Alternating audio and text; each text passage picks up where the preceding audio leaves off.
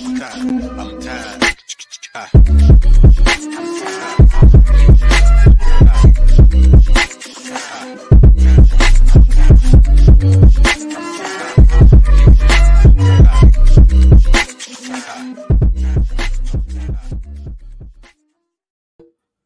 Hello, everyone. You are listening to the Late Morning Program with Namras, the number one Hare Krishna podcast in the world. I'm here with my friend Manjari. Hey, Manjari, how's it going? Hey, good. Thank you. How are you? Thanks for having me. Yeah. I'm excited about this conversation. So today we're discussing transcendental junk food, our relationship with prashadam. So this is a really cool topic, and I love the title. And I have like a bunch of questions about that. But let's start out with your personal journey in spirituality and Krishna consciousness. So tell us a little bit about your upbringing and how you kind of got involved with.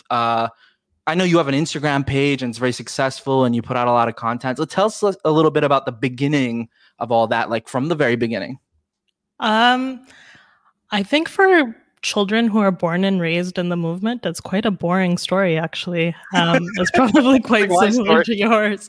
I think it's really, I mean, in previous podcasts that I've listened to yours, but like people who have these like really rich, like I found Krishna in the library where this Bhagavad Gita was like thrown behind this bookshelf or something, is always really inspiring.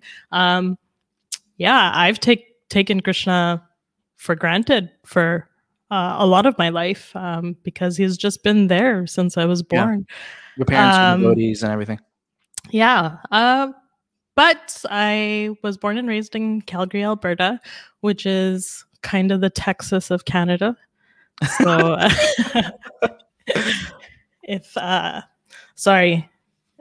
to any of the Albertans who are offended by that. But born and raised there. Most of my family is actually still there. A Gujarati family, Patel. Of course, there's a little tiny center there that really molded me in so many different ways as to what I've become now and why I'm so passionate about sharing. And my nutrition journey started a little bit later in life, but something that I was exposed to from a really young age was actually just hospitality. My parents were sort of the prime hosts of all the sannyasis and visiting guests. Oh, right. And my parents are, pujaris at the local temple. We are very, very involved, especially in food preparation. Right. And I think what really connected me was this idea of kinship. I really like and love Sunday Feast. This idea that we're getting together and breaking bread, and just it's the only real time in the whole process where we are connecting in a way that feels, to me, very intimate.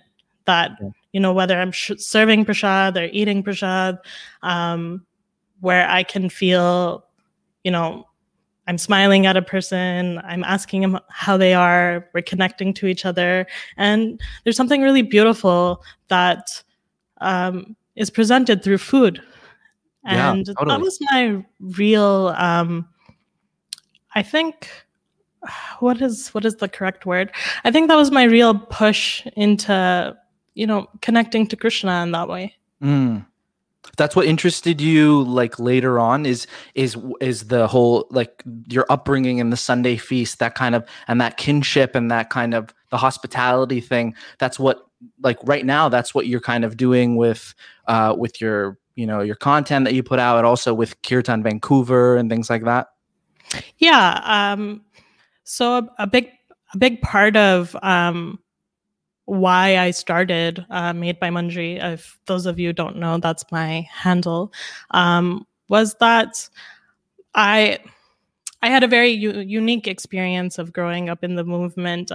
My parents really pushed my sister and I to, pick up all the ideal things of like learning harmonium, mridanga, kirtal, all of these things that my sister really mastered.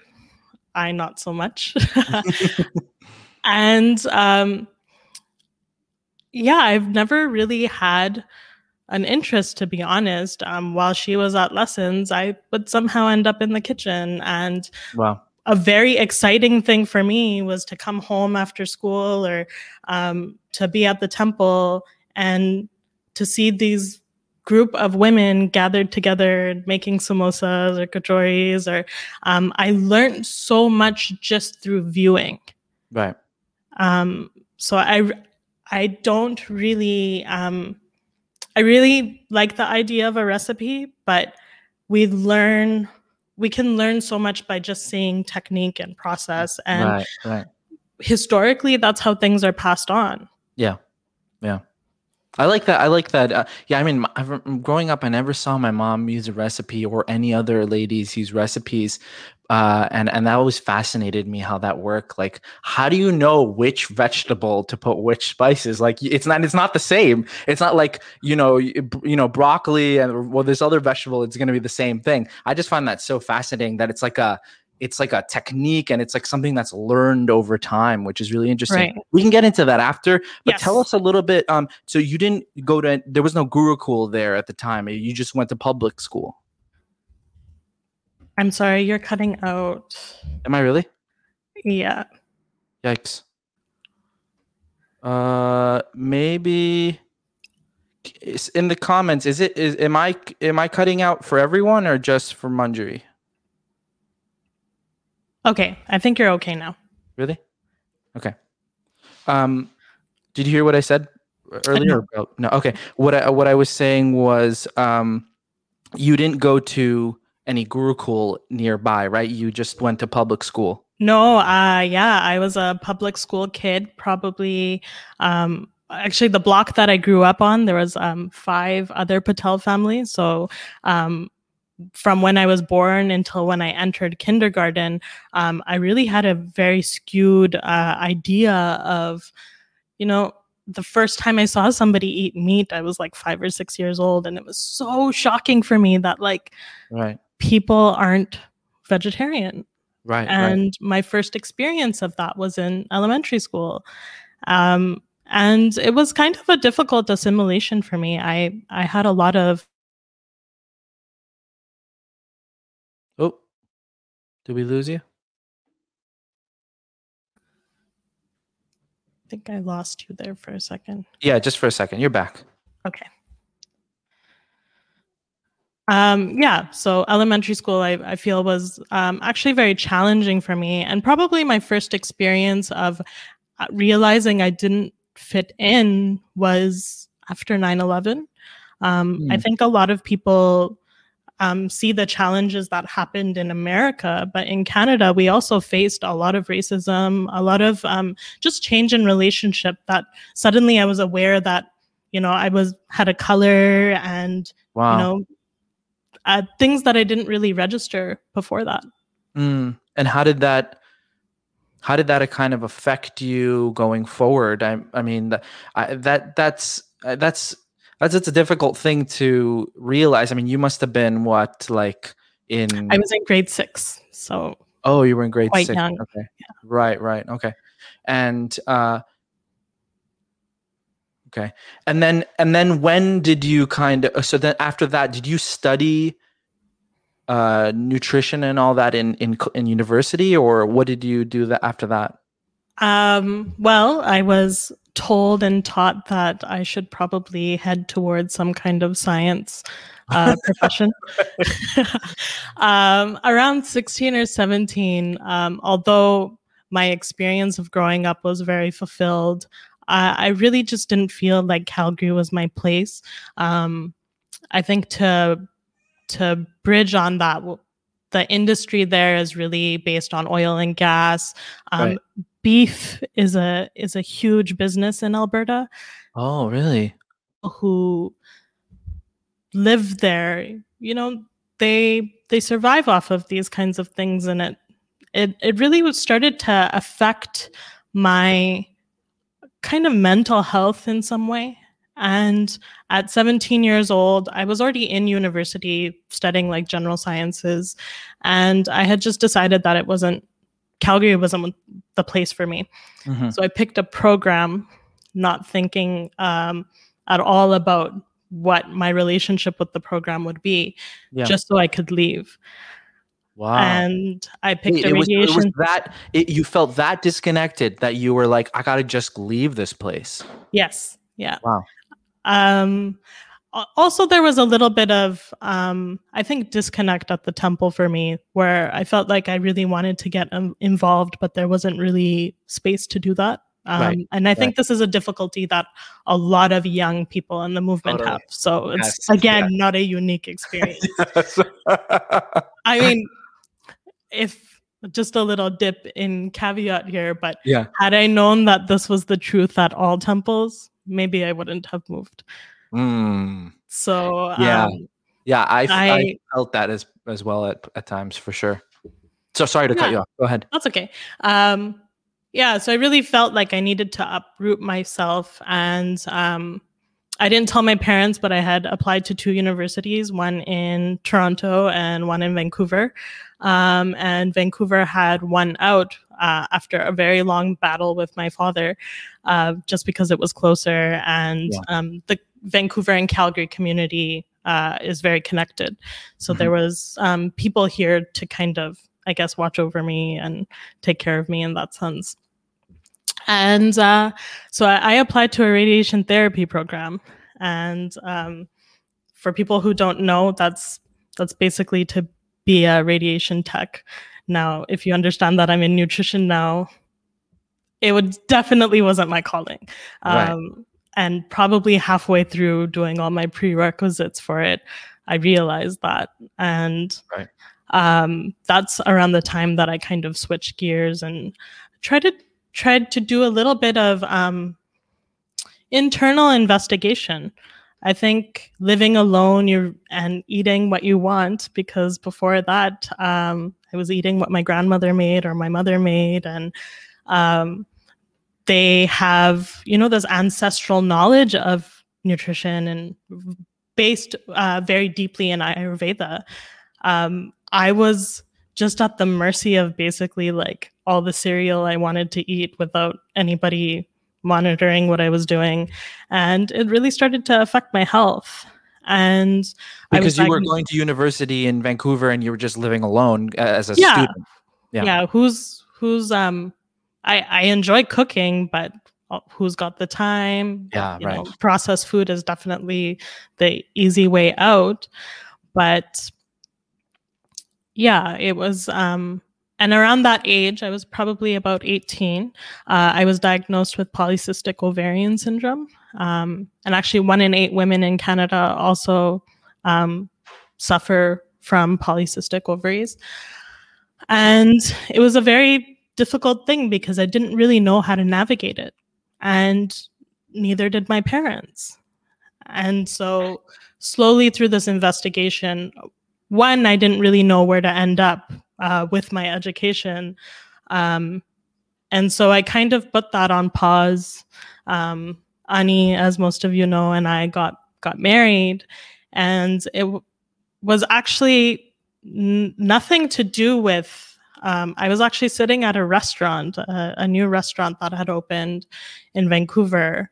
And the bowl of food had come in front of me, and it was so fresh and beautifully prepared and naturally sattvic, and I thought, this is real food. Like, this is what food should look like, and I haven't been experiencing this in such a long time.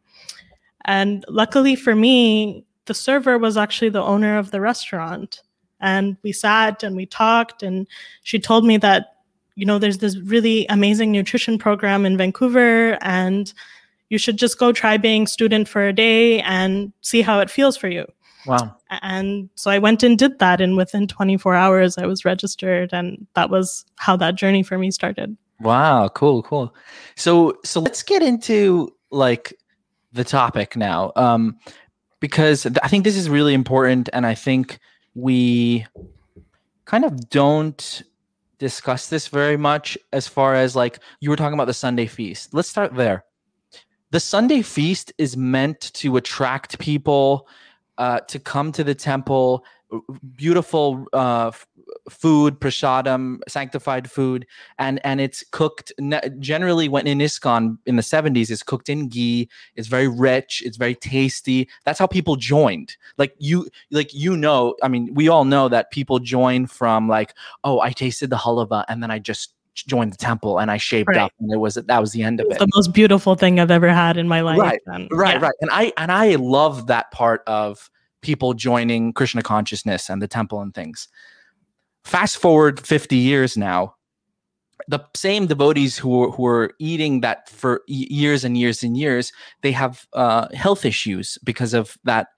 So what are your views on the Sunday feast being healthy or being rich and attracting people, but at the same time, keeping in mind what's like the health? I missed the end of that question, so I'm just gonna the health repercussions of yes. Having. Did you get that? Yeah. Okay. Firstly, I don't want to be disparaging to anyone. I personally really like the idea of Sunday feast. And I know that there's a lot of conversation about it not really serving the purpose that it used to. And I really don't agree with that. I think that we can really get back to what Sunday feast was in a very sustainable way. Really? Yeah. I think that creation of community and kinship is so important. And right. I think it goes above even the quality of food is the fact that actually the Indian government really popularized through one of their campaigns this slogan, which is Atithi Devo Bhava, that our guests are like God.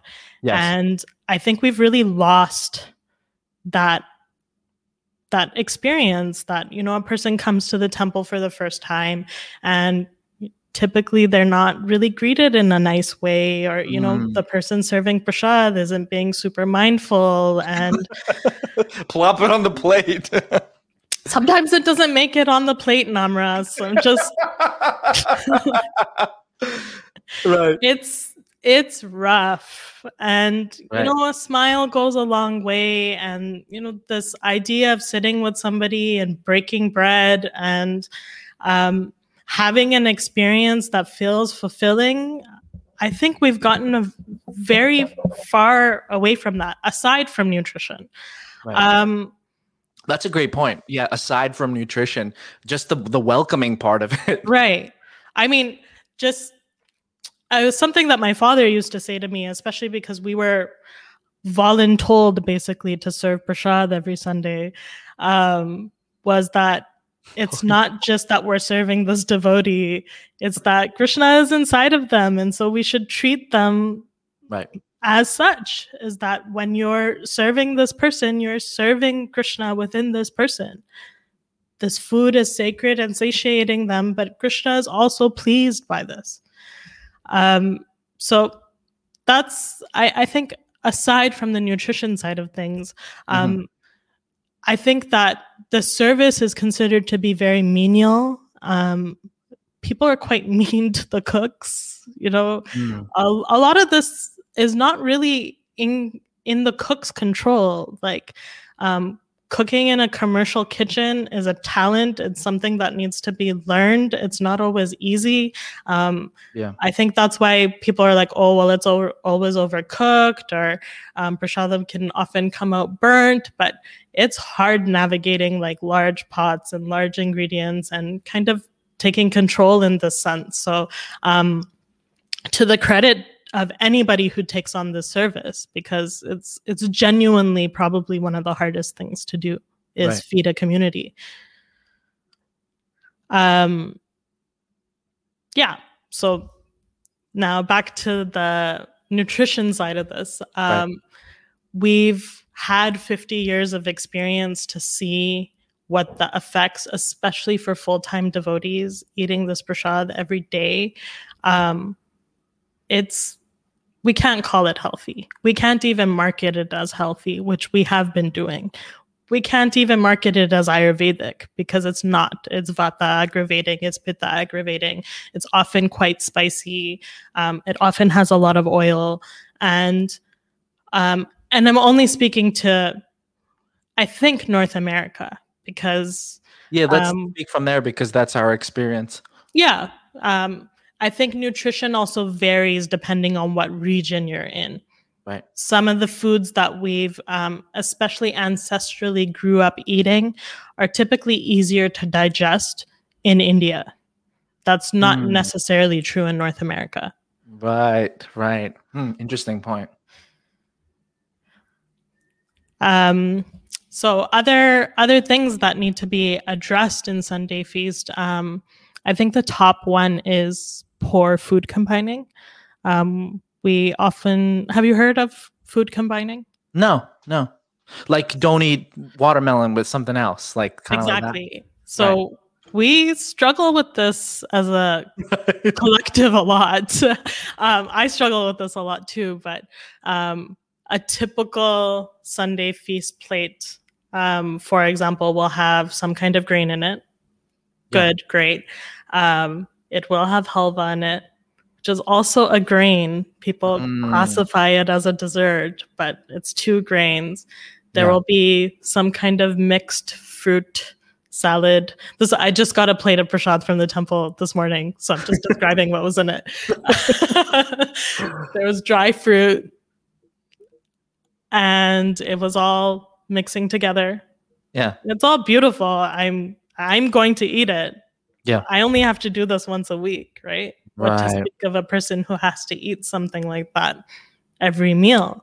It's beautiful food. It's blessed. But in Ayurveda, for example, you are not what you are what you eat. We hear this a lot, but you're not. You're what you digest.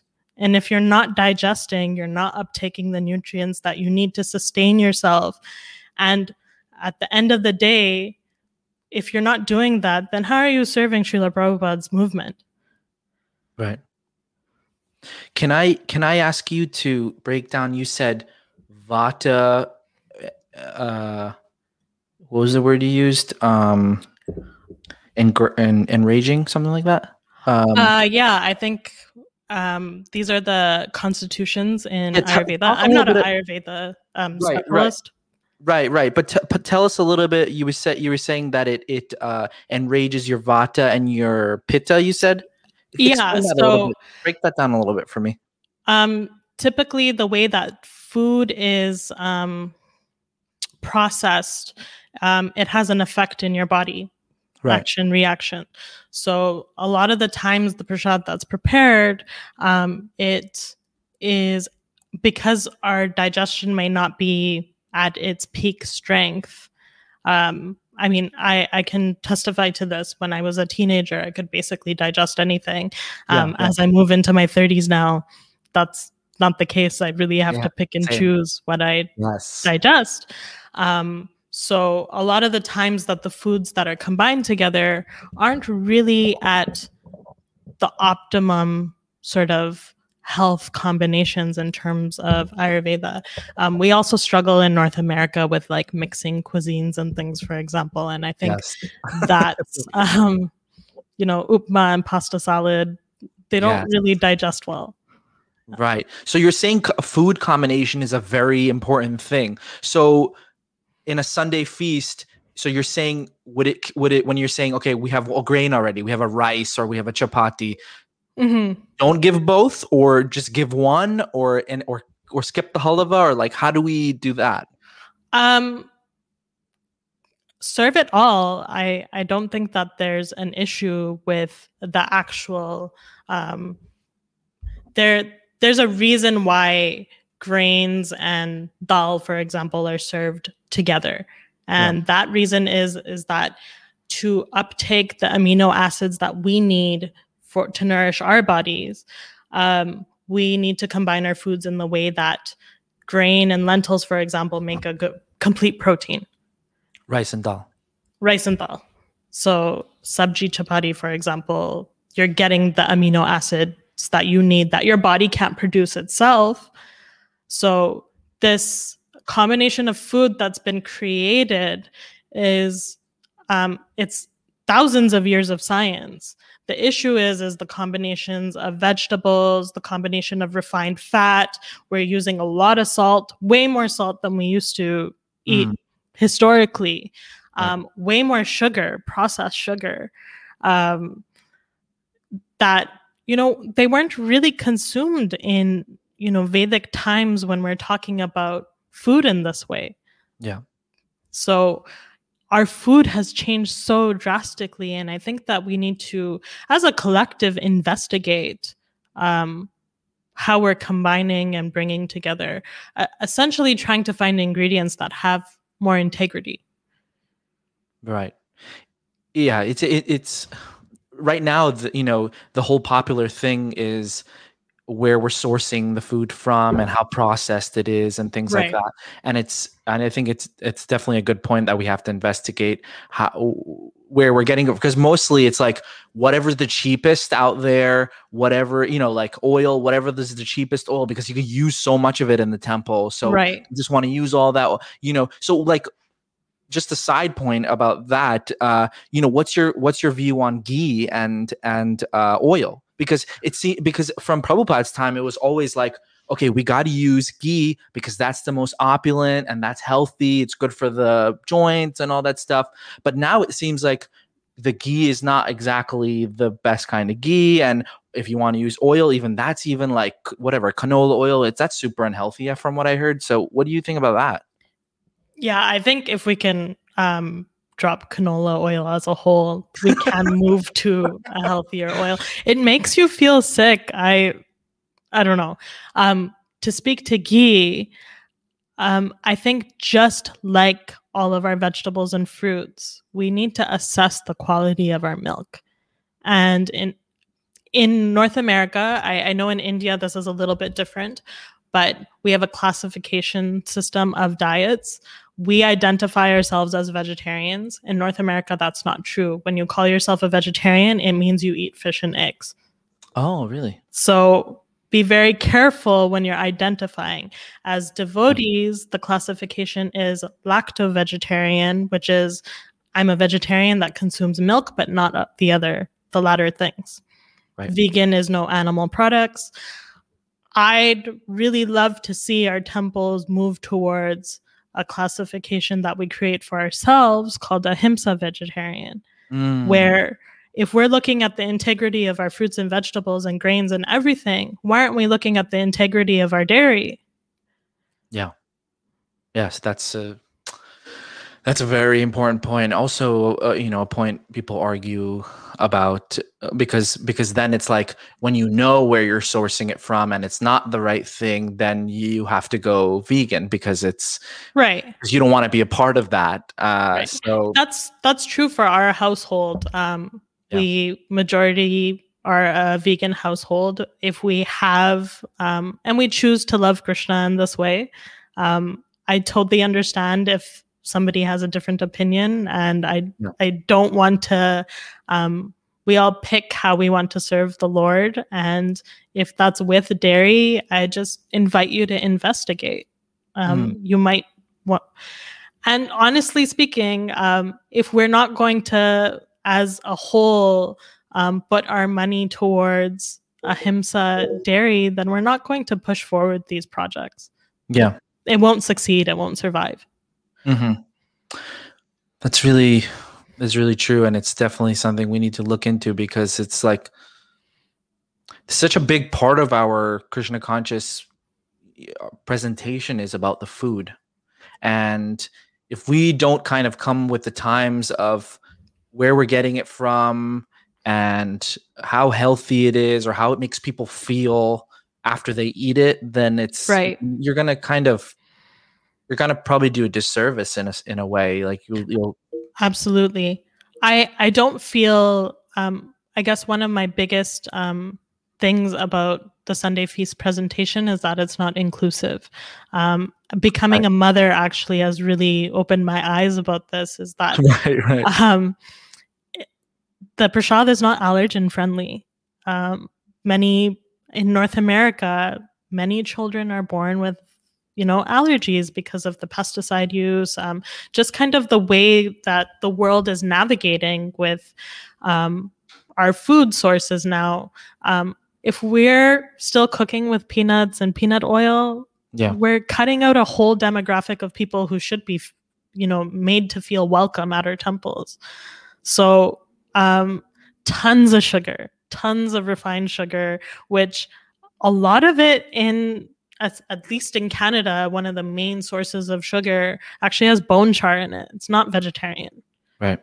Yeah. And yet, the one of my biggest pet peeves actually is at temples when they are serving the drink and they're calling it nectar, but it's Minute Maid with sugar added to it, like diluted in it. What are we doing to people? Right. Like, at that point, let's just serve water and, you know, it's pure. Put a little lemon in it and that's it. Yeah. Call it a day. Yeah. What about as far, let's look at the nutrition part now, as far as like quantity, because that's something I personally struggle with. Not that I overeat, but I think like, am I supposed to eat more or am I supposed to eat less? So in a nutritional way, this is probably not connected with the Sunday feast or anything like that, but just like personally, how would you, as a nutritionist, instruct someone's quantity of what they eat? I think that one of the most difficult things about nourishing ourselves is that it's really based on ourselves. You should intuitively listen to your body's cues. If you're halfway through your meal and you're already starting to burp, for example, this is a sign that your body's telling you to stop. I know that there's this internal cue that, oh, there's still half my plate left and I need to finish my plate. And yes. Let's start by serving ourselves a little bit less.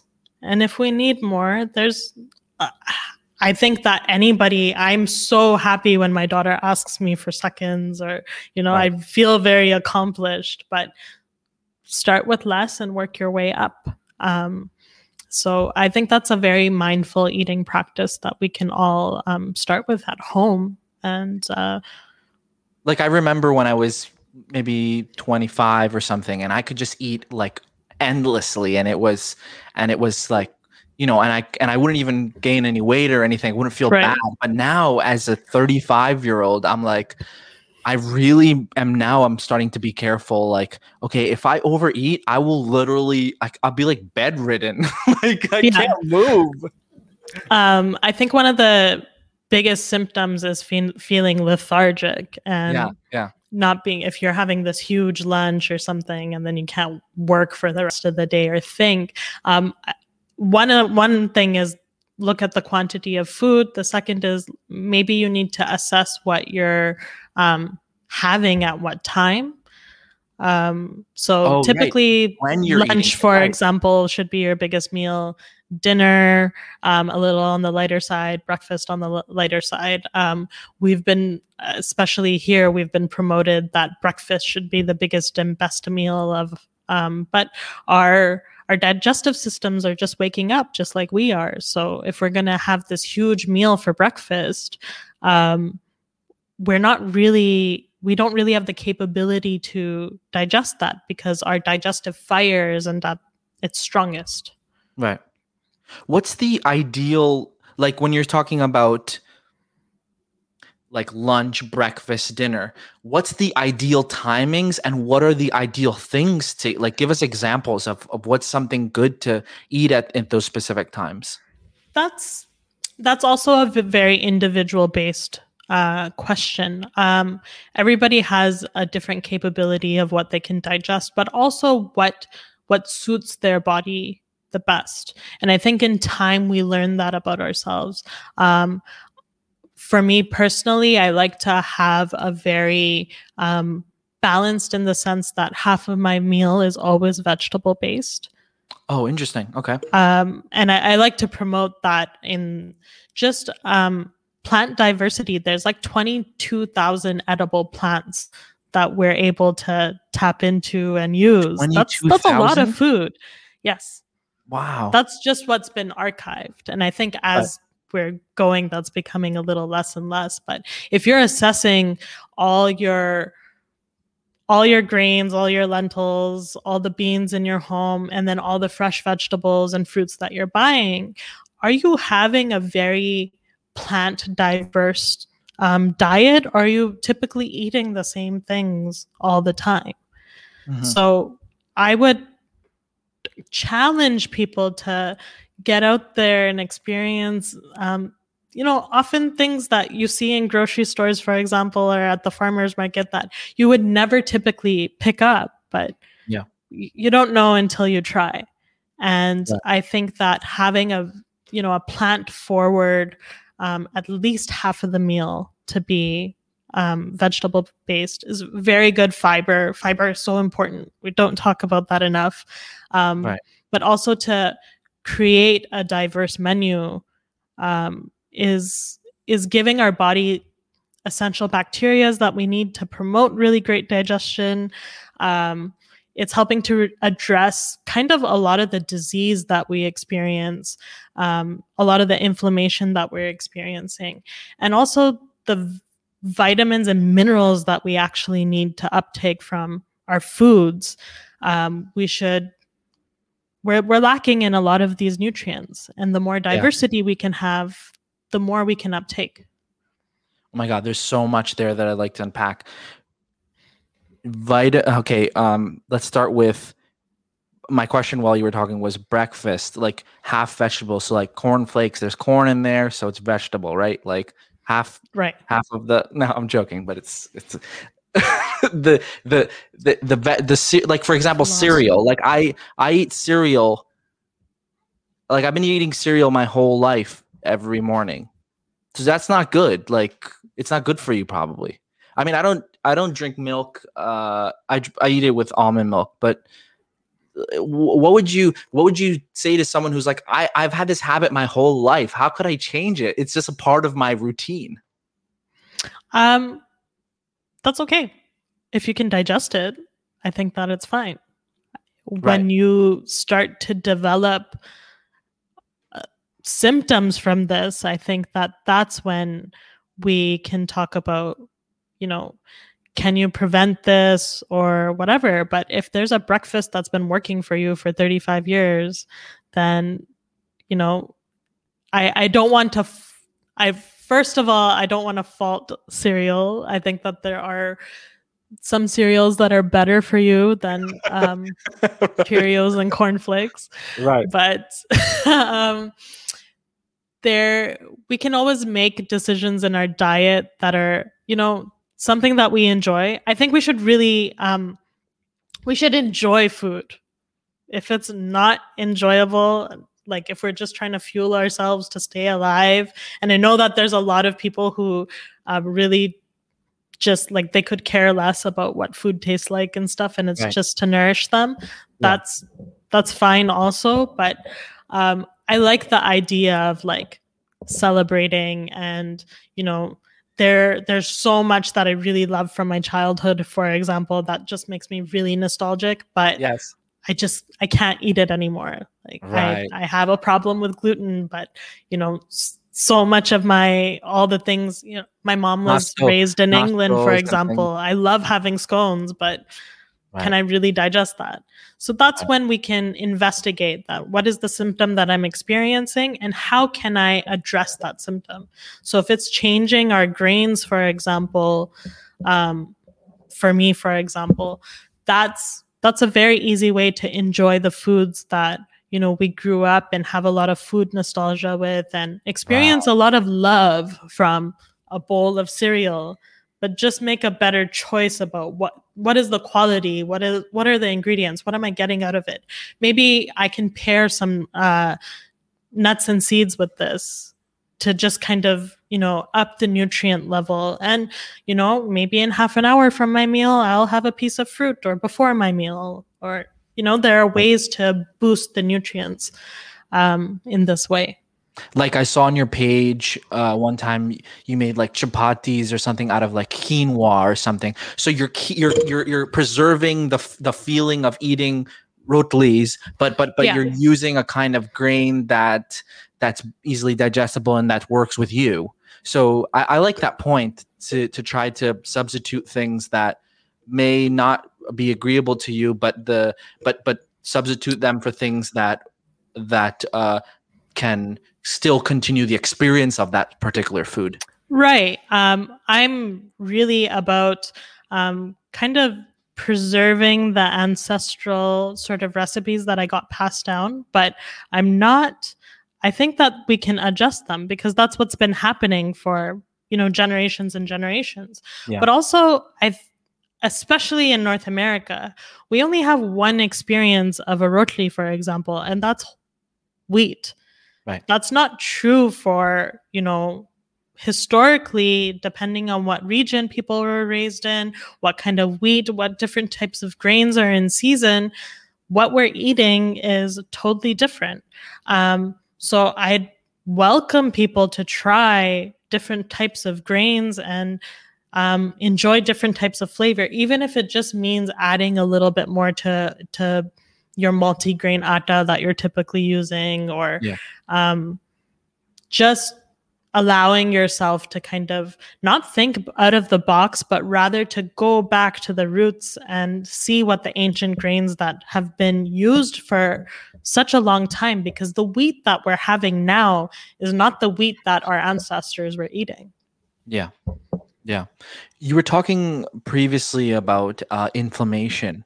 Now, how do you know if something is inflaming you, or it's not agreeable to you, or not able to digest it? Okay, I think when we're talking about hearing your body and what intuitively eating is, there's some kind of, you can feel symptoms either in your skin. Acid reflux is a really big thing that we experience when we're not eating well. Inflammation can show up as bloating. People don't talk about this enough, but pay attention to your bowel movements. Right. It's important. What is coming out of us is actually telling you a lot of what you're digesting and not digesting, for example, what suits your body and doesn't suit your body. Bloating and gas is probably the first indicator, because it's the first thing to show up, I think, after you've had a food. So it's working for you. So it's important to understand what you can digest. And for example, if I can digest cereal, then I can just continue eating it. Right. And that's okay.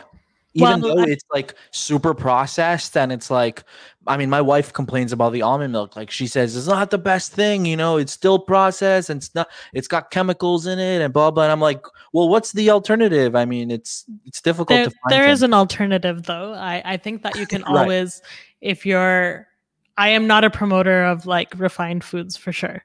I think that's something that we need to get away from, but there's an opportunity here. If you enjoy cereal, what is the best kind of cereal we can have? If you like oats, let's start to make oats at home, for example. Let's get more involved in trying to do things from scratch and not from the box. One of the first things that I learned in nutrition school that really just left this lasting impact on me on when we pick foods is, if man made it, we leave it. If God ate it, we eat it. Like, if you don't have to look at a nutrition fact label or read ingredients. Oh, it looks like we lost Manjari. Let's wait for her to rejoin. But if you have any questions for her, please put them in the comment section. I'll be addressing them at the end.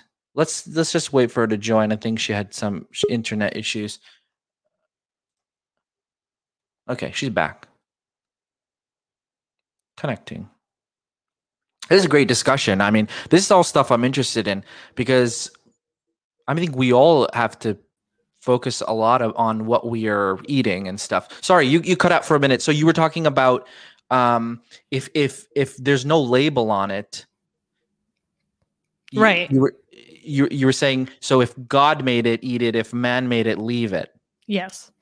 And I think that's a good practice for a lot of things is, I personally, I try to challenge myself to make everything at home.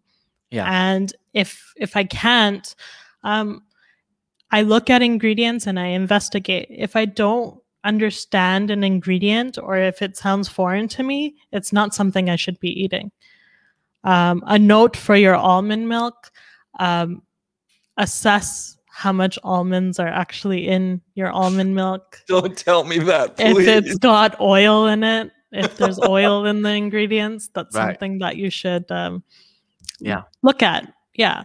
This is the thing, is that health is not, it's made individually for every single person. This is something we struggle with in our household for sure. My husband is a chronic snacker, for example. I am not, but a part of marriage, I guess, is the give and take, but also in nutrition is the give and take. I'm not going to strip away something that he enjoys so much and actually thrives off of in some sense. Like for some people, snacking is incredibly important. If you have diabetes or blood sugar issues, for example, having snacks in your day is really good. For some people, 3 good solid meals in a day works for them. Yeah. So if it's working for you, it's okay. But if there is some adverse effect, there needs to be investigation. Right. So that's okay. That's the inflammation. And I also understood, someone told me that overeating is the cause of disease. Mm-hmm. Yeah. So that means that like whatever you're not digesting or whatever is hard to digest is kind of staying in your body. Like I think I saw, for some reason I might have said like overeating or something to my while my Alexa was on or something, and now I get all these like Facebook advertisements of like cleaning out your colon and things like that. Like right. Is that something we should be looking into? Like all the stuff that's stuck in there or I mean, I don't know if that's exactly nutrition, but the fact of overeating causes disease. What do you think about that? Yeah, I think if we're pushing our digestive systems beyond their capabilities, right. It's definitely problematic. You like to do yagyas, so I'll give you an example that you can relate to. Yeah. But if you have a fire that's burning and you're going to take all the grain you've allocated and dump it onto the fire. Right. What's going to happen to the fire? Right. It's going to burn out. Yes. A way of mindfully eating, first of all, is in the preparation. I like for the entire family, for example, if you're a family or yourself, to get involved in the process, because digestion actually begins when you start preparing the meal, not when you start eating the meal. Wow. That is, our body has this internal cue that, hey, we're washing vegetables or handling fruit. Our touch sensors have the ability to say that food is coming. Prepare your stomach. Let's ignite that fire and get it ready to digest. And this is the problem with fast food and takeout and processed food, is that we're not involved in that process. So our body doesn't know how to digest that because we haven't activated that fire. It's a whole like mental thing. Like you're saying, washing the vegetables and doing like you're preparing your mind, your brain is preparing the body for like, okay, the end of this is going to be that I'm going to be consuming this. Right. It's a meditation. It's a really meditation. Is. Right. Right. That's really interesting. Because I mean, fast food, like that whole part is cut out. It's just there. I mean, we don't eat fast food as devotees. I mean, right. That whole thing is not really relatable to us, but even like a vegan restaurant or something like that, even that's like, you're cutting out that part of it. And, that's really important for digesting and for, I mean, I didn't even think of that. That's a good point. I mean, even if we're, for example, picking something up, a very trendy topic right now amongst devotees is like refined soy, the fake meats. Oh, fake meat. Right.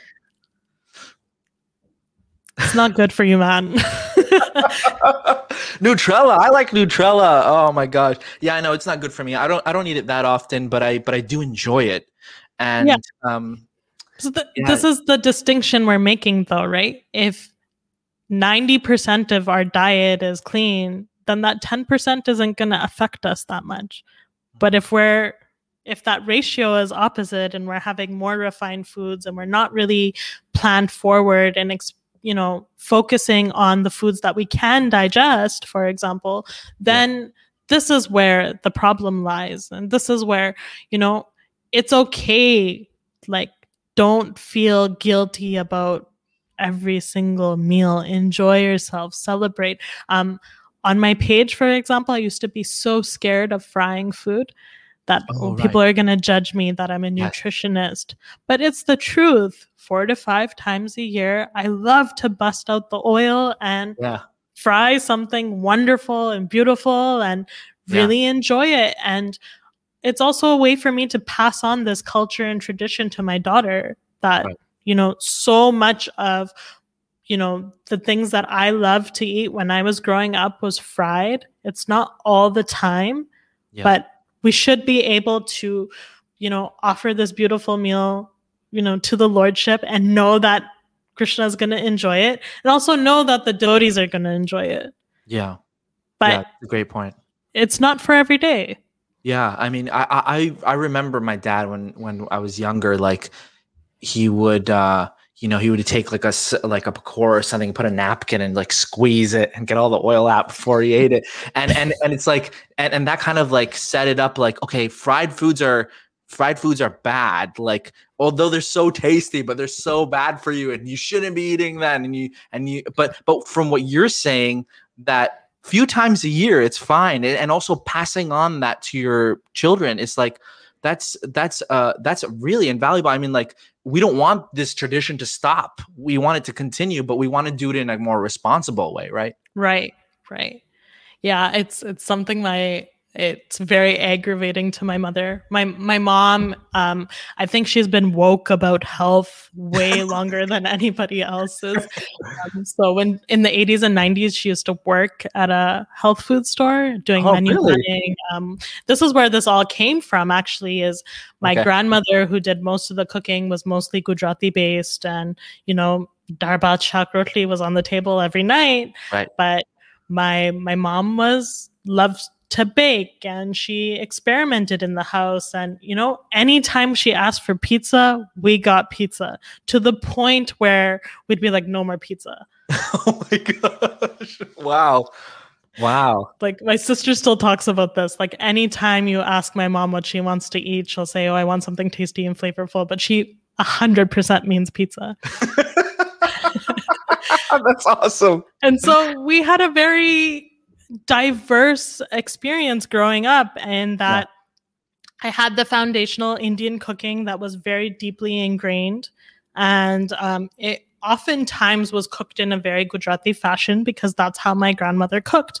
But my mom was the one who was like, hey, this was quinoa and we should definitely eat this, and we were all like totally ragging on it. And when I was in nutrition school, I would call her up and be like, oh, I heard about this thing and it's amazing and we should be eating more kale. And she's like, well, what about, when I was saying this like 20 years ago? And moms know the best. Moms know the best. Yeah. I've luckily graduated to that, so I can say that myself too. But, right. Yeah, it's always a funny thing in our home because I'll visit home or whatever, and my dad will say something in Gujarati, and it's "Aaj kai saru banao," which means he wants oil in something. Like, let's fry something. Let's enjoy ourselves. Let's enjoy, not just Yeah. So we should enjoy what we're eating, but we should also learn to enjoy the healthy stuff too. Like, if it's healthy and it's not tasting good, you're probably doing it wrong. Use spices, really challenge yourself. There is so much availability of ingredients and really good, flavorful things that we can use to help develop flavors that we really enjoy. And again, like based off of our own tastes, everybody can find something healthy that they can enjoy. Right. I also want to talk a little bit what you said about earlier about absorbing food that the quality may not be so good, so the nutritional content of it is not fully absorbed. So I always had this question. I've been talking to my friends about this, my doctor friends as well, about vitamins, like taking supplements and things. So do you think it's necessary? And if like, what are some signs where someone should be like, maybe I should think about this because I feel a certain way? I think everyone needs to take supplements. Really? Yes. That's a huge statement to make. Yeah, I actually only recently started showing myself take supplements on social media to help encourage people, I guess, break the stigma, because I think when people think of supplements, they think of medicine.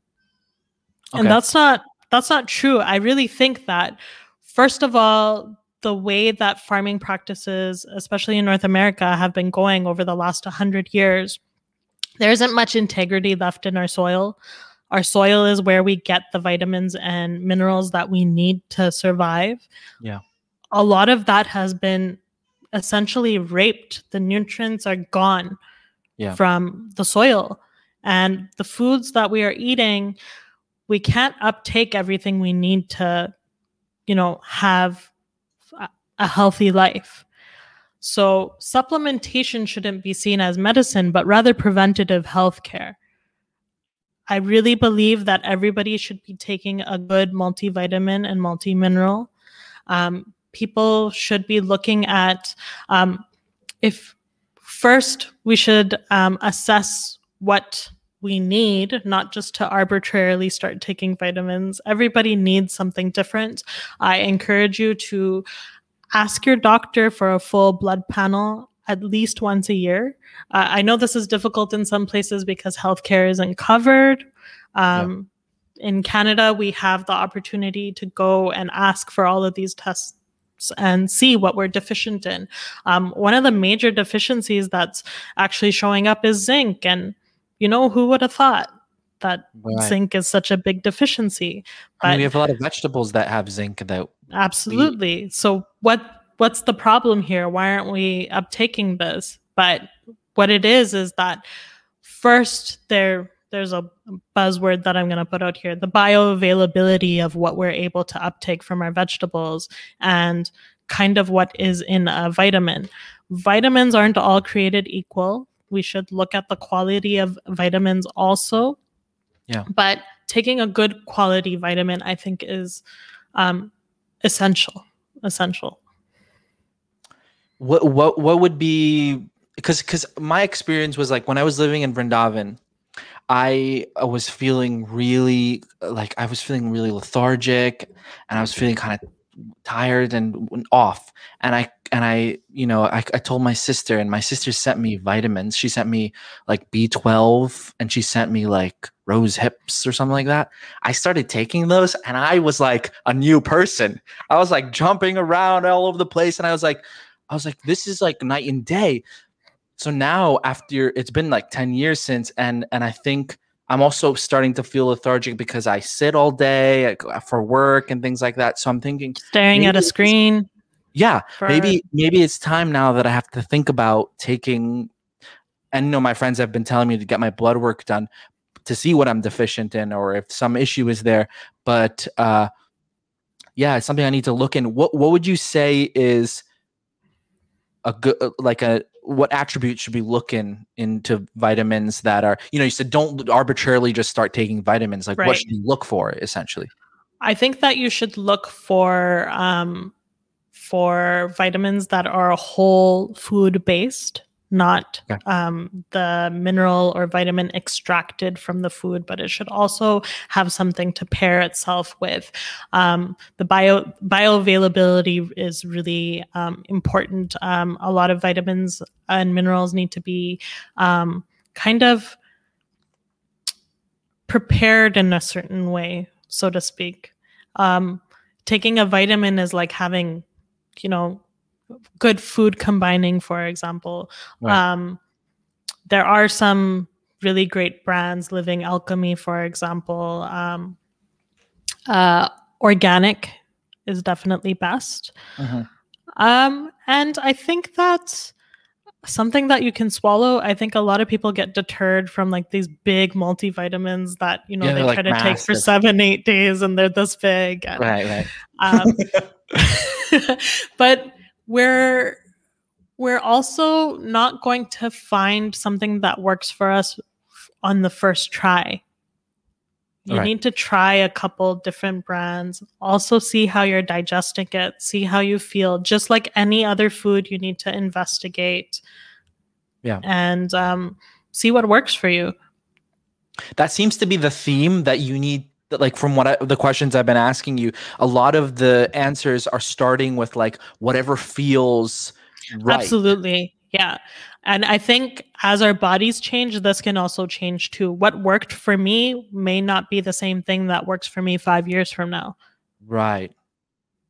So you need to be kind of really in tune with like how you're feeling to kind of determine what steps you need to take to make things better. Right. This is something I didn't really grow up with, that I wasn't really attuned to this, that like, you know, it's not until you start assessing the symptoms. And this is a practice that I do with my daughter when she, you know, she could be pretending or playing. She loves to play doctor, for example. So I ask her, you know, if she says things like, oh, my leg is haunted and my knee is grumpy. And so then we go through the process. Oh, well, what is your knee feeling? What is your stomach feeling like? What are the symptoms? So now when she comes back to me, she can say, my stomach is feeling not good. It's feeling bubbly. I can tell, okay, she's bloated. What's the actionable steps we're going to take for a child not to feel that? Yeah. And that's what we need to start doing for ourselves is, I'm feeling sick. What are my symptoms? Because based off of the symptoms, we need to be able to go to the root cause and address that root cause. That's an important point. I think we live such fast lives that sometimes we forget to even like be conscious of our bodies and what our bodies are telling us. I speak for myself, you know, it's just like things are so busy. Sometimes you just want to get into a routine. Okay. In the morning, I just have my cereal. In the midday, I just have this. And at night when I'm feeling snacking, I want to snack on something, you know, something probably not so healthy or something fried or something, but the reality, you know, is that you have to think, you have to hear what your body is saying to you. And I think that's so important. I never do that. And like you said, we didn't grow up being like that. It was right. It's just a difficult thing. I think it's like something that needs to be, you need to train yourself. Need to learn. We need to learn to really assess what we need, because we are our own healthcare practitioners. Only we know what we're experiencing. Definitely blood tests and things like that are very helpful in helping to identify what the problem is, but only we can help fix that. Our bodies, we're really built to heal ourselves. It's just how we're nourishing ourselves. And even within a family, we can't all eat the same kinds of foods sometimes. And I think that can become difficult, that we all need to, I think, adjust for each other and find some happy medium. Tell us a little bit about your Instagram page, because I know you put a lot of time and effort into, you know, creating the content, and what's your motivation behind it? Because to do something that takes a lot of effort, you need to have a certain motivation and a certain, like, what do you want to share with people? Tell us a little bit about that. I started Made by Manjari in 2010, I think. Wow, that's a while ago. I've been cooking for a very long time. My mom was actually very open to us, not just learning. Actually, I have two women gurus in my family that really helped develop this passion. The first was my grandmother. Mm-hmm. She had a very old school style, have to learn how to cook. What will your mother-in-law think if you don't know how to roll a proper rotli? Circle. Very sort of, and so I have all of that training. Yeah. It's not for me, I don't really care what Anirudh thinks about my rotlis, but what my mom actually gave to me was this, and my dad, I don't really give him enough credit, but this opportunity to create and make mistakes, and oh boy, there was a lot of mistakes, but I was given kind of this like free will to create from a very young age, like even 8 or 9 years old. I remember just being able to bake. My mom has this black recipe book she's been writing in for as long as I've been alive. Wow. And to just pick something out of there. And if it worked, it worked. And if it didn't, it was okay. Yeah. So what really helped me spring into this idea of sharing was when my grandmother passed away. So she passed away, and there was so much that I felt that I probably just took for granted and didn't note down or dictate or learn from her that, what if my mom didn't know about this, and it would have just passed away with her. Yeah. And so much of health and nutrition in that sense is lost as the generations go by, because we're not dictating what our ancestors are teaching us. And so initially I started this page for myself to make these things, and just kind of, it was like a little library for me to remember and capture a little picture of, okay, I made this sabji and it turned out right. And it wasn't about a recipe. And it definitely wasn't about what Made by Manjari has turned into now. And as the years kind of went on, I took a little break when my daughter Vidya Vadu was born, because I had horrible, horrible postpartum depression. Mm. And it kind of, I had a C-section, and it was not the birth that I expected. For people who don't know what a C-section experience is like, if you see that picture of Narsingadev ripping open Hiranyakashipu, right, that's it. It was bad, and I suffered from a lot of trauma as a result. And the way that I figured out that I needed to get back to my normal, or what I needed to feel whole again, was to cook. And so I started a 100-day project, which is very trendy amongst our youth. I think we all started the 100-day projects. I mean, I've started a few, never finished them. Yeah, so I started this 100-day project, and it was called the 100 Days of Nurture. And it was every day I would cook on Instagram and post a photo of what I made for dinner. Oh, right. And I had a 1-year-old daughter, and sometimes it would take me the entire day, but I was going to take this opportunity to just nurture myself and be able to cook this food, offer this, this meal, and enjoy it, because that's what it was going to take to get me out of my depression. Right. And it just turned out that there were so many women who were experiencing the exact same thing. Yeah. And that's kind of where the tutorial was born from, because I learned to cook, as I mentioned earlier, by viewing. And, you can read a recipe, but to be able to apply it and successfully understand the technique that it takes to apply the recipe, it takes a certain kind of talent. And I think that's why a lot of people don't really love recipe books. But when you see a person intuitively cooking and talking about technique and, understanding why so many women don't need these recipes because they understand fractions, they understand food science, they know how to layer spices. If I could just show people how to do that, they can naturally become great chefs themselves. So what Made by Manjari has turned into is education. And I feel really proud of that I can pass on this ancestral knowledge that, you know, I feel every boy, girl, man, woman, whatever gender you identify with, everybody should know how to nourish themselves. Yeah, that's great.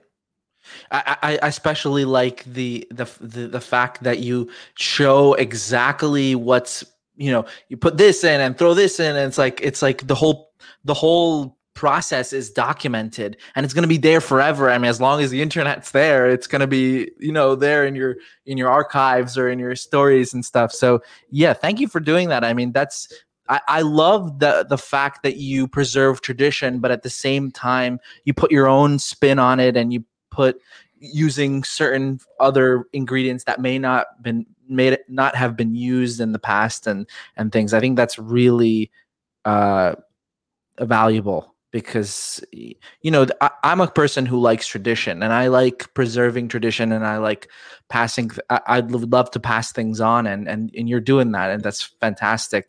What are your favorite, like, what are your go-to foods, like for each, like for breakfast, for lunch, for dinner, like you personally, or for your family? Because I'd like to hear what, like, what's healthy, like a nutritionist kind of thing. What do you guys eat? Nutritionists, what do they eat? It changes a lot. I go through tons of phases of experimentation. When we moved into this place, when I was pregnant, actually, I went through this huge, huge phase of waffles. Like, if there was any recipe, I tried to turn it into a waffle, to the point where I've like broken like 2 or 3 waffle machines. Wow. So we went through a lot of aloo paratha waffles, hash brown waffles, every kind of waffle, bhajia waffles. So we had a big waffle phase.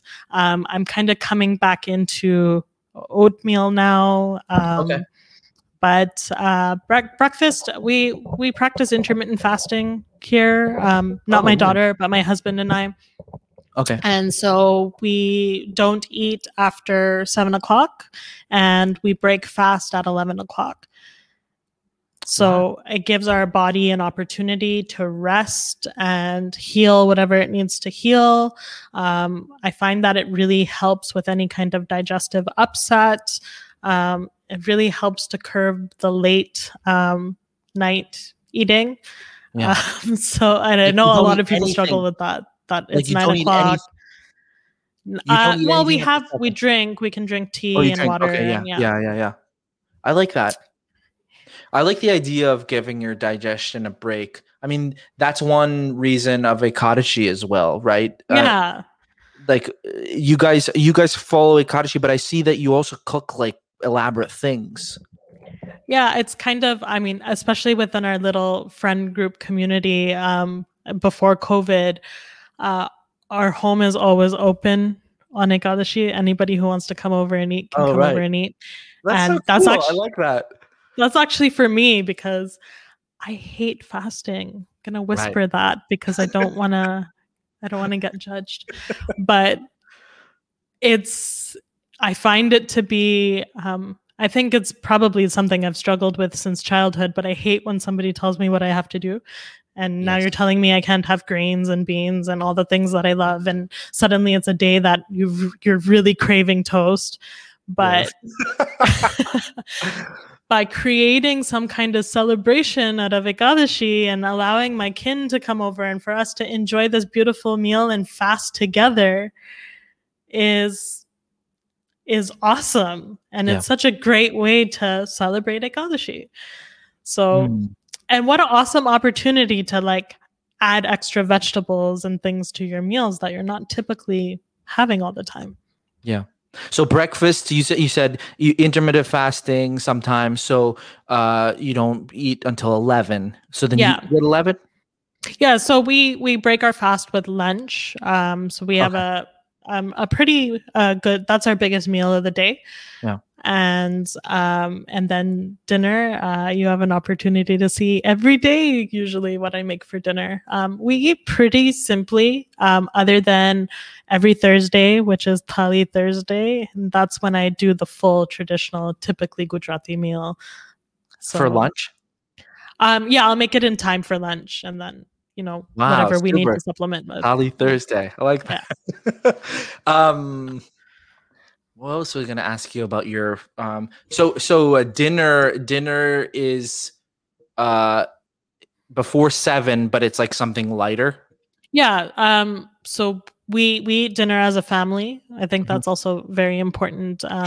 People with young children, they like to feed the children first and then eat, but, we actually teach our children a lot by eating together. And so that is important, mindfully eating and being able to pass along good eating habits, allowing our children to see and our family to see that, you know, I'm having the same thing that you're having, and, you know, some kind of camaraderie of kind of breaking bread together and being together. So I think that's really important. But it's typically had a bit earlier than traditionally, I think a lot of people have dinner, but we usually eat dinner around 5:30. Yeah. Okay. 5:30. Okay. That's good. That's early. So you have time to digest. That's very important. I got to think about that. Let's look at the questions. There's a lot of discussion going on in the comment section, a lot of appreciation. Let's look at some of these questions first.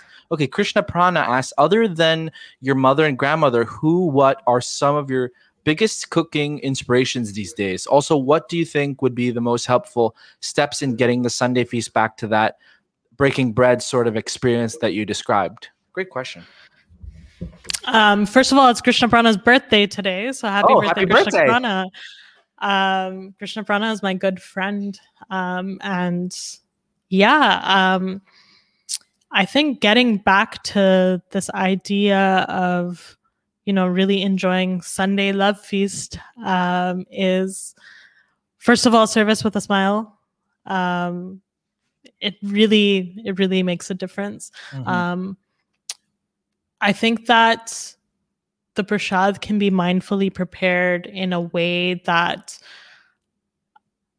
this is actually a very difficult question. I think because often the grains and things like that, there's a very standard sort of plate that I think most temples have in mind. I think where we can really adjust is our cooking method, not overcooking food, learning how to use a little bit less oil. Let's drop refined sugar and refined fats, and really, even if it means taking it down to a simpler meal, there's still a way to create a feast out of that. And focus on plant forward foods, focus on that diversity of, if this is an opportunity for us to showcase what good Krishna conscious sattvic food looks like, and for a person to take that practice home, then we need to first look at the integrity of the vegetables, but also integrity in the cooking practice. I think a really great way for all of us to adjust that is to actually get involved. Help do the service. Go cut vegetables if you need to cut vegetables. If you're donating, grains and all of that are always really helpful. I think a lot of people who donate want to donate grains, but also if we start donating nice quality vegetables, then naturally the nice quality vegetables will start showing up in the Sunday feast. So I think it goes hand in hand. Yes, good point. And she also said about your biggest cooking inspirations other than your mother and grandmother. Mother Yamuna, for sure. Right. I think if anybody wants to learn really good foundational cooking skills, especially like mindful and meditative Krishna conscious cooking, her books are amazing. And they're one of my first experiences of cookbooks that I really loved.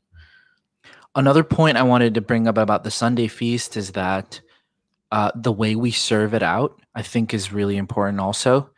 This whole thing that started I don't know if it was recently. I mean, my whole life, practically like for the past 20 years or so, I remember now, you everything in our life is recent, I think, compared to a lot of people. Right. Like you queue up you line up to the servers and they put it on your plate and everyone, that's like a very efficient way to do it.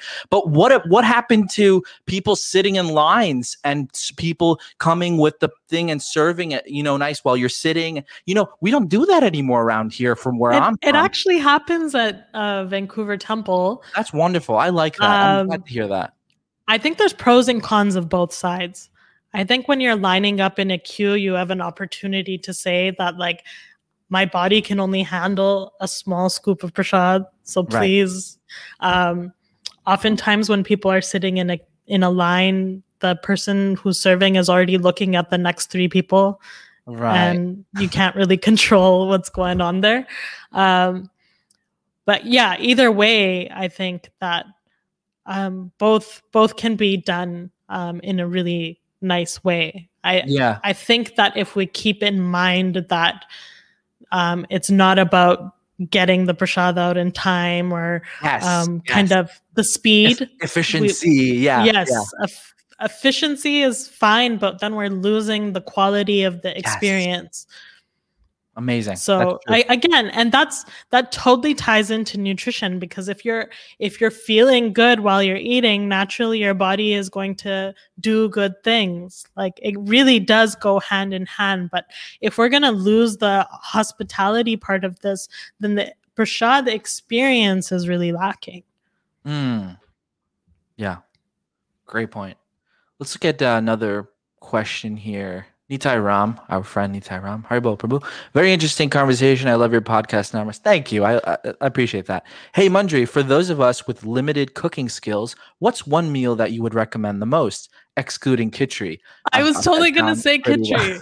Khichdi is like the go-to for... It's the go-to. Yeah. I mean, if people aren't on board for khichdi, I'm just going to give a nod to khichdi. It is a complete meal. It's a complete protein. You can add any kind of vegetable. It's easy to digest. If you're feeling sick, think khichdi. Mm.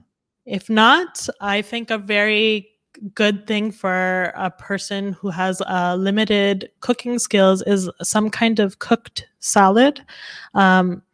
It's typically raw vegetables is a little bit hard for most people to digest if their digestive fire isn't at their highest. But cooking some vegetables, pairing it with a nice grain, a nice dressing, maybe seed-based tahini, for example, is a really great way to build a base of a dressing. It allows you to stir-frying vegetables, for example, is a really great way to preserve the nutrient level, but still having cooked vegetables that can that are easy to digest. So I think some kind stir frying, and what was the other one? Like steaming or stir frying, I think, is a really good. Yeah. I remember one devotee that I was in the ashram with. He would like steam vegetables, and then he'd have like different sauces like to put on, like if you had broccoli, then steamed broccoli, but then you put like a nice really tahini on it or something, and that makes it really simple, but it's tasty at the same time. Right. So that's I think chutney doesn't get enough credit, but chutney, adding a lot of herbs and to a nice good chutney and pairing it on the side is a really good way to get some nice fresh sort of nutrients in, and also it pairs well with almost anything. So also chutney. Yeah. Chutney. Very enjoyable program. What's your take on the use of soya products? We could kind of discuss that a little. And what about low-carb healthy fats, LCHF? Yeah, okay. Not all soy is created equal. So I think that the less refining that you're thinking about, the better. The more and more refined the soy gets, the less and less beneficial it is for you. So think plain tofu, edamame, tempeh, which is fermented tofu, is actually quite good for the health, right. But again, to the strength of your digestion. I don't think it's something you should be consuming every day, but it can. I think that it's also soy is a complete protein. So that's something we can also think about. And the second part of the question, LCHF, I'm not familiar with that. I don't know what this acronym is either, but I'm not super into the whole, personally as a nutritionist, the low carb. We need carbs. We just need to choose our carbohydrates better. Oftentimes things that are marketed as low carb are actually quite refined. And so we're negating sort of the health benefits of having less calories, for example. To speak to calories, I think unless you're having some very extreme health issues, we need to move away from counting calories and cutting carbs and that kind of thing. If we can move towards having more of a whole foods focused diet, I don't think we need to count calories. Very interesting.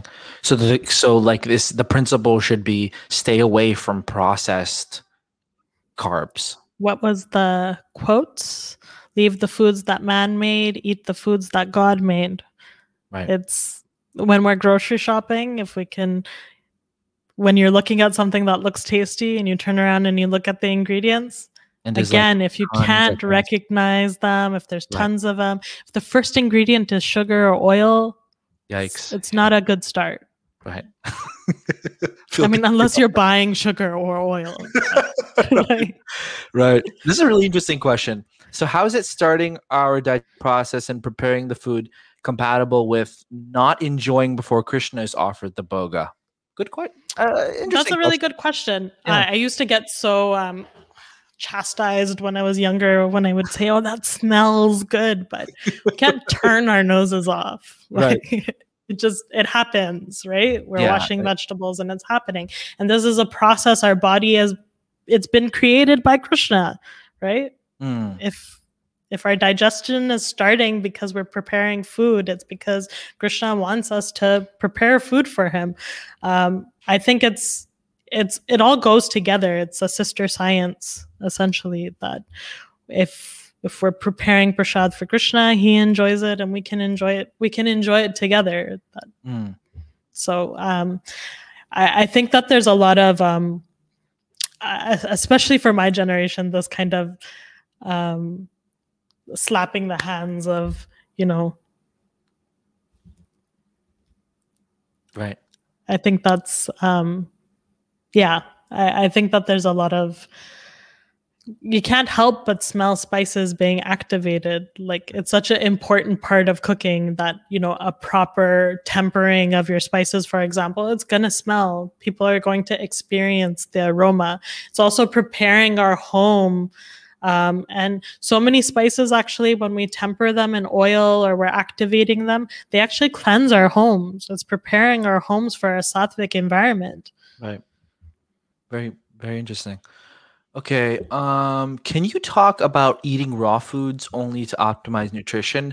I know it's not Ayurvedic, but it's been recommended to me by a vegan nutritionist as a way to reset the body, reduce inflammation, etc. Raw food. I think that raw foods actually they have some, I think short-term benefits for detoxification, for example, especially reducing certain types of inflammation in the body. I do recommend having some raw foods, typically away from cooked food. So have your raw foods and your cooked foods separated from each other. So many cuisines, for example, already do this. Salad is typically an appetizer. We wait a little while, then our entree comes, and we have the cooked food entree.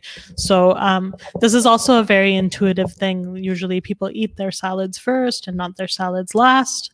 I think for a short time to serve the purpose that it needs to, it could be very beneficial.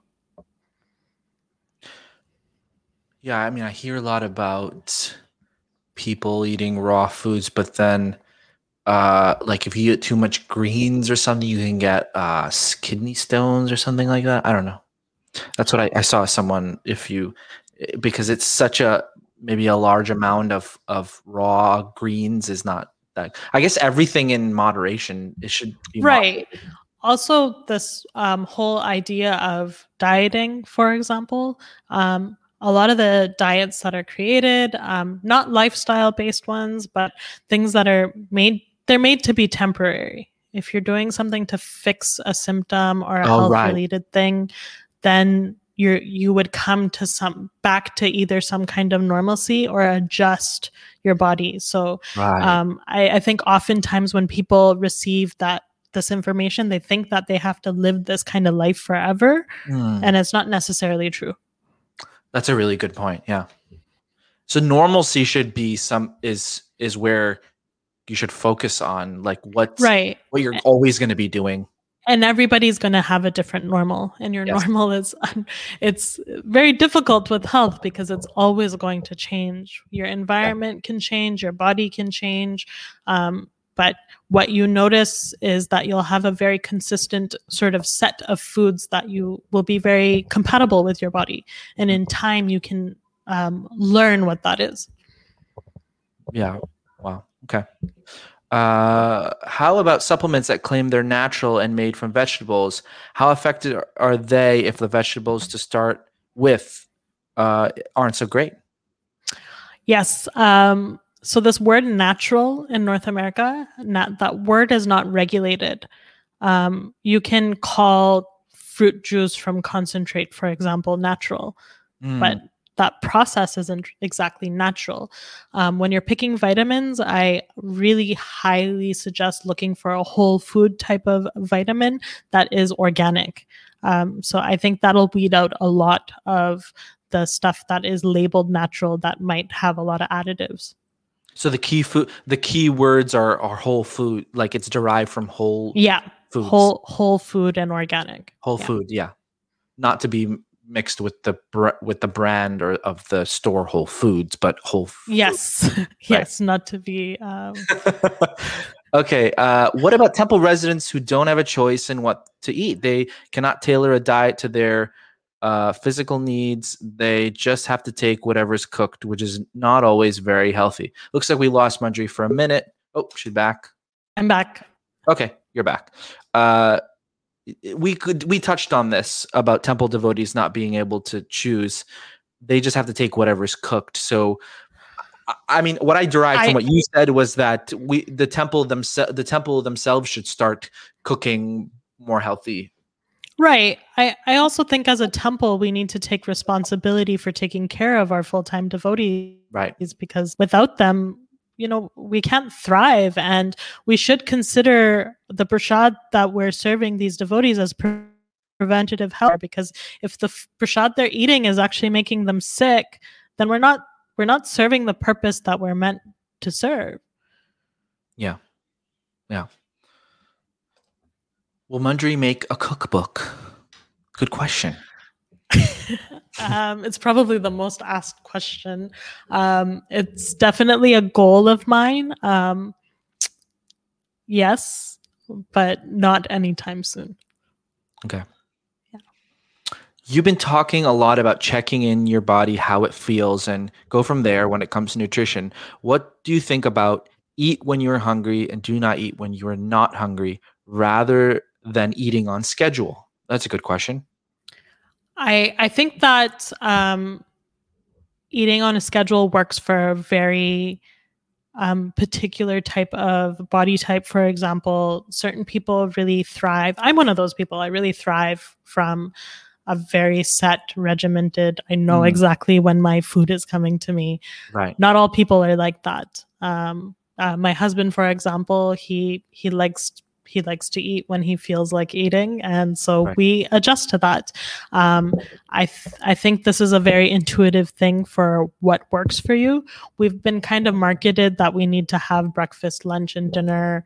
And that is the basis and the flat line that everybody needs to do. But just like how, everybody conducts and has a different you know, you could work night shift, for example. You may need to fuel yourself at night. So based on your lifestyle, you can create something.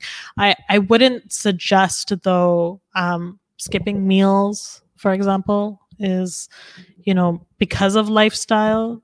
I think that can also be problematic. So eating when your intuition calls you to, I think, is awesome, within reason. I tend to have a lot of space personally between meals, just because of like work and things like that. And I think an Ayurvedic, I remember an Ayurvedic doctor told me that like it's like your digestion is going, but it's not, you're not giving it anything. So it's like burning, like your liver is burning or something. Your organs can start to go into a little bit of overdrive, because if your body isn't used to receiving food at kind of not always a set time, but when it feels like it needs to be nourished, it's going to start using its own resources to keep you going. And I think that's the problematic part, is that we want to be fueling our body, not using the fuel that, you know, that's it's called survival mode. Your body switches into survival mode and starts using the resources from your body to fuel yourself. But really, you could stop. If it means having a snack, help curb that. It's also going to help with, we typically get emotional or a little bit angry when we're hungry, and we need to be able to identify that it's actually time for me to fuel myself. Right. Yeah, it's very true. Opinion on air fryers, please. I have one. I've had one for a long time. They're not going to replace deep frying.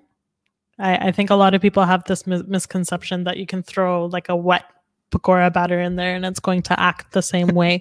It's not going to work. And I have tried so many different things in an air fryer. Yeah.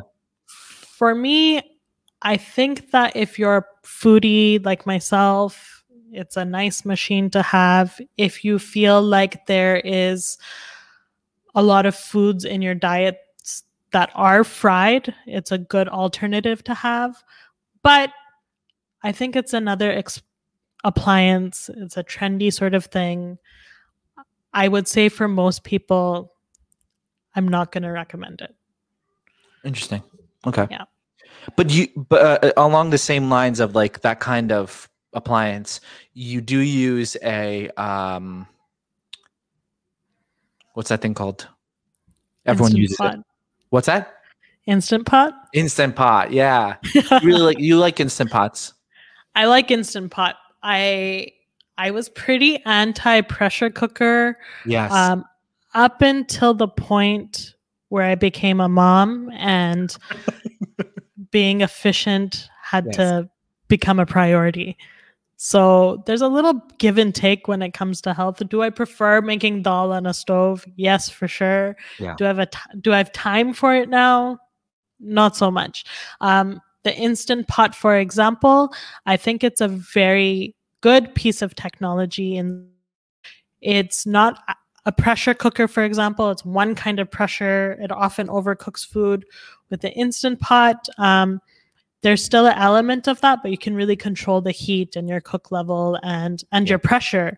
So you're not really losing a lot of the nutrients that traditional pressure cooking is doing. So that took me a lot of research and a lot of trying of different appliances. But personally speaking, I would say Instant Pot is a buy. Yeah. Yeah. Pressure cookers are such a part of like Indian kids. Yeah. It's like hearing that whistle sound is so ingrained in my brain. So, and it's like, first I was terrified of it for the first 5 years of my life. And then it became like, okay, I can kind of get close to it. But then I also have like relatives that like have got their eyes messed up because that blew up in their face and stuff weird. Anyway, pressure cookers are dangerous at times. So be careful. I think it's a quintessential part of the South Asian child experience. Yes, definitely. Everybody should experience it. Yeah. But yeah, I love the. This is such a good part, good example of food nostalgia is when the pressure cooker whistle goes, you know that there's a dal in there. And, you know, again, the digestion is starting. Yeah. You know, it's revving. Like, yeah, my mom's like, was that the second one or was that? Yeah, was that the third one? Yeah. I love that. Please suggest some foods that are more filling, which are not loaded with carbs like pizza and pasta. Good question. Ah. So that's something interesting to note about foods that are filling, but at the same time are not loaded with carbs and going to make you feel bad, but things that will make you feel full. So I think that if you implement this idea, actually a couple of years ago in Canada, they actually did this, at the time, it was considered a very revolutionary thing because the Canadian Food Guide hadn't changed since it was created. Oh. And I it's not perfect, but I think that there are some elements of the food guide, if you want to Google that, the Canadian Food Guide, that you can implement. A way to stay fuller is a greater emphasis on fruits and vegetables and plant-based proteins. That's dal, that's quinoa, that's buckwheat. Amaranth is a really good example of a protein, which is also a grain. How would you cook amaranth though? Because I've seen that in like cereals and stuff, but I haven't seen it in you can cook it like a rice? It's a grain. Yeah, you can cook it like a rice. You can get it in a flour form. You can make chapati of it. You can add it to any kind of vegetable and steam it. I've made dokra out of it, for example. Oh, it's grains are very versatile. We can turn it into everything. Amaranth leaves of the plant are also edible. So there's so many ways to actually utilize plants in multiple different ways. I wouldn't just limit yourself to, having your foods in one way. Right. But yeah, another thing is trying to eliminate sort of the traditional four groups of food, but rather focusing on vegetables and fruit in one section, whole grains in another, and protein. So if the other 50% of your meal could be whole grains and protein, whole grain is really important because that's something that we're not, especially as South Asians, that we're not really accustomed to because we've been having the whitest basmati possible, or let's return back to sort of the ancestral grains that we think about that aren't really a part of our diets anymore. And there are a lot of grains available. For example? Buckwheat is a really good example. But also different types of rice. There's so many different types: red rice, black rice, brown rice. If your body can digest it, there's a lot of grain available. Quinoa is actually one of two fully complete plant-based proteins. So quinoa hits grain and protein, which is awesome. So I'm a big quinoa is a really great quinoa food. Just has like a stigma for me just because it's like it's Ekadashi and you're eating quinoa. So if I quinoa like any other, like if someone gives it to me on any other day, I'm like, is today Ekadashi? Why are you doing am I fasting? Yeah. My husband's the same way, and it's taken years, and I think it will continue to take years to break that stigma. And I also, there's a lot of people who don't consume quinoa and Ekadashi also. That's cool. Whatever. Whatever works for you. But I highly recommend. Oh boy, I just saw the next question.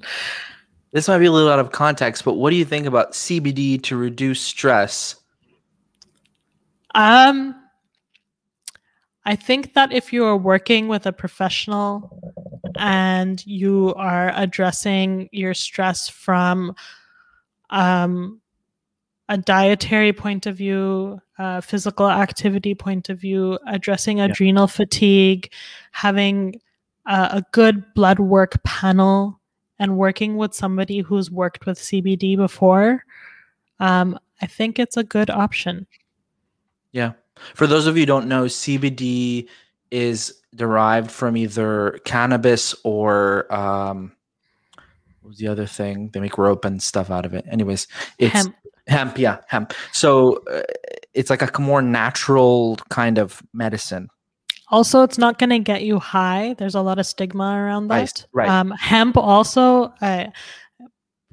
you should definitely have hemp in your diet. It's not going to get you high, but it's a really good source of protein. It's got a lot of omega-3 fatty acids.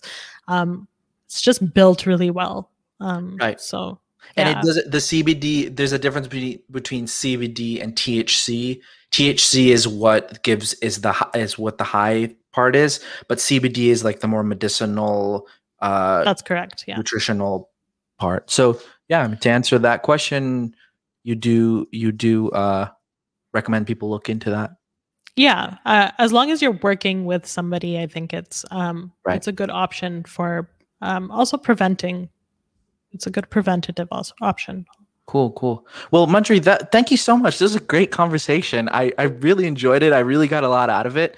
I think the theme was that I wrote down some notes. The themes were listen to your body, because everyone's body is different and everyone's body reacts differently. So to try to become more in tune of what your body is saying.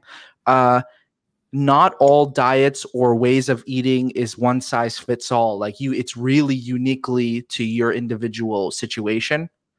And I think those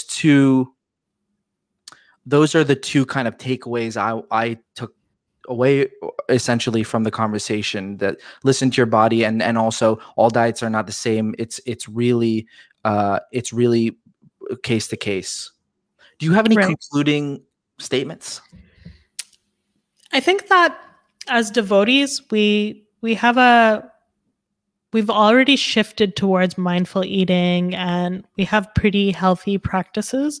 I think that just broadening our minds towards what health is, questioning our foods, the integrity of our food, really watching our sugar intake. I know a lot of devotees who think having diabetes is like a Brahmin flex. It's not like. Have you heard this before? No, I haven't. If you have diabetes, you were a Brahmin in your last life. Oh my God, that's horrible! I don't know anyone... Where did you find this information? Oh, gosh. But wow. Yes, and we're passing along again. This is extremely important knowledge that we're passing along, and for our next generation. To come into having better eating habits, but also a better relationship with food and prasad is extremely important. And so if we can set that example, I think it'd be really wonderful. Yeah, we need to set the example as the next generation for sure. Well, anyways, thank you. And thanks everyone for listening. Please. Let's put Manjari's Instagram handle on the screen here, Made by Manjari. Go to her Instagram and follow her. She puts out tons of great content, a lot of amazing stories and cooking, throwing the spices in and how much, and then it's just a fantastic. You put out really great content and you put a lot of energy into it, photographing it and putting cool cloth and backgrounds and things. I love it. Fantastic. So go ahead and follow her on Instagram, and you can connect with her on Facebook as well. And I know she's a big part of Kirtan Vancouver. Also check out Kirtan Vancouver. Big shout out to them and to her husband, Anirudh, who's a good dear friend of mine. Thank you for helping out with the, with this interview. And also check out my Facebook page, YouTube page, and please share this, because this is knowledge that can really help people and help collectively our devotees' health. So, because health is really the first thing. I mean, I'm beginning to really realize that now, as getting to be a little bit older now, and it's you really have to look after it. And I don't do that enough. And I know a lot of people, other people don't do it enough. So we really have to push on this kind of message that let's look after our health so we can, you know, learn to serve each other and serve Krishna longer and better. And, you know, it's important. So thank you, Manjari, for coming on and sharing your knowledge and your wisdom with us.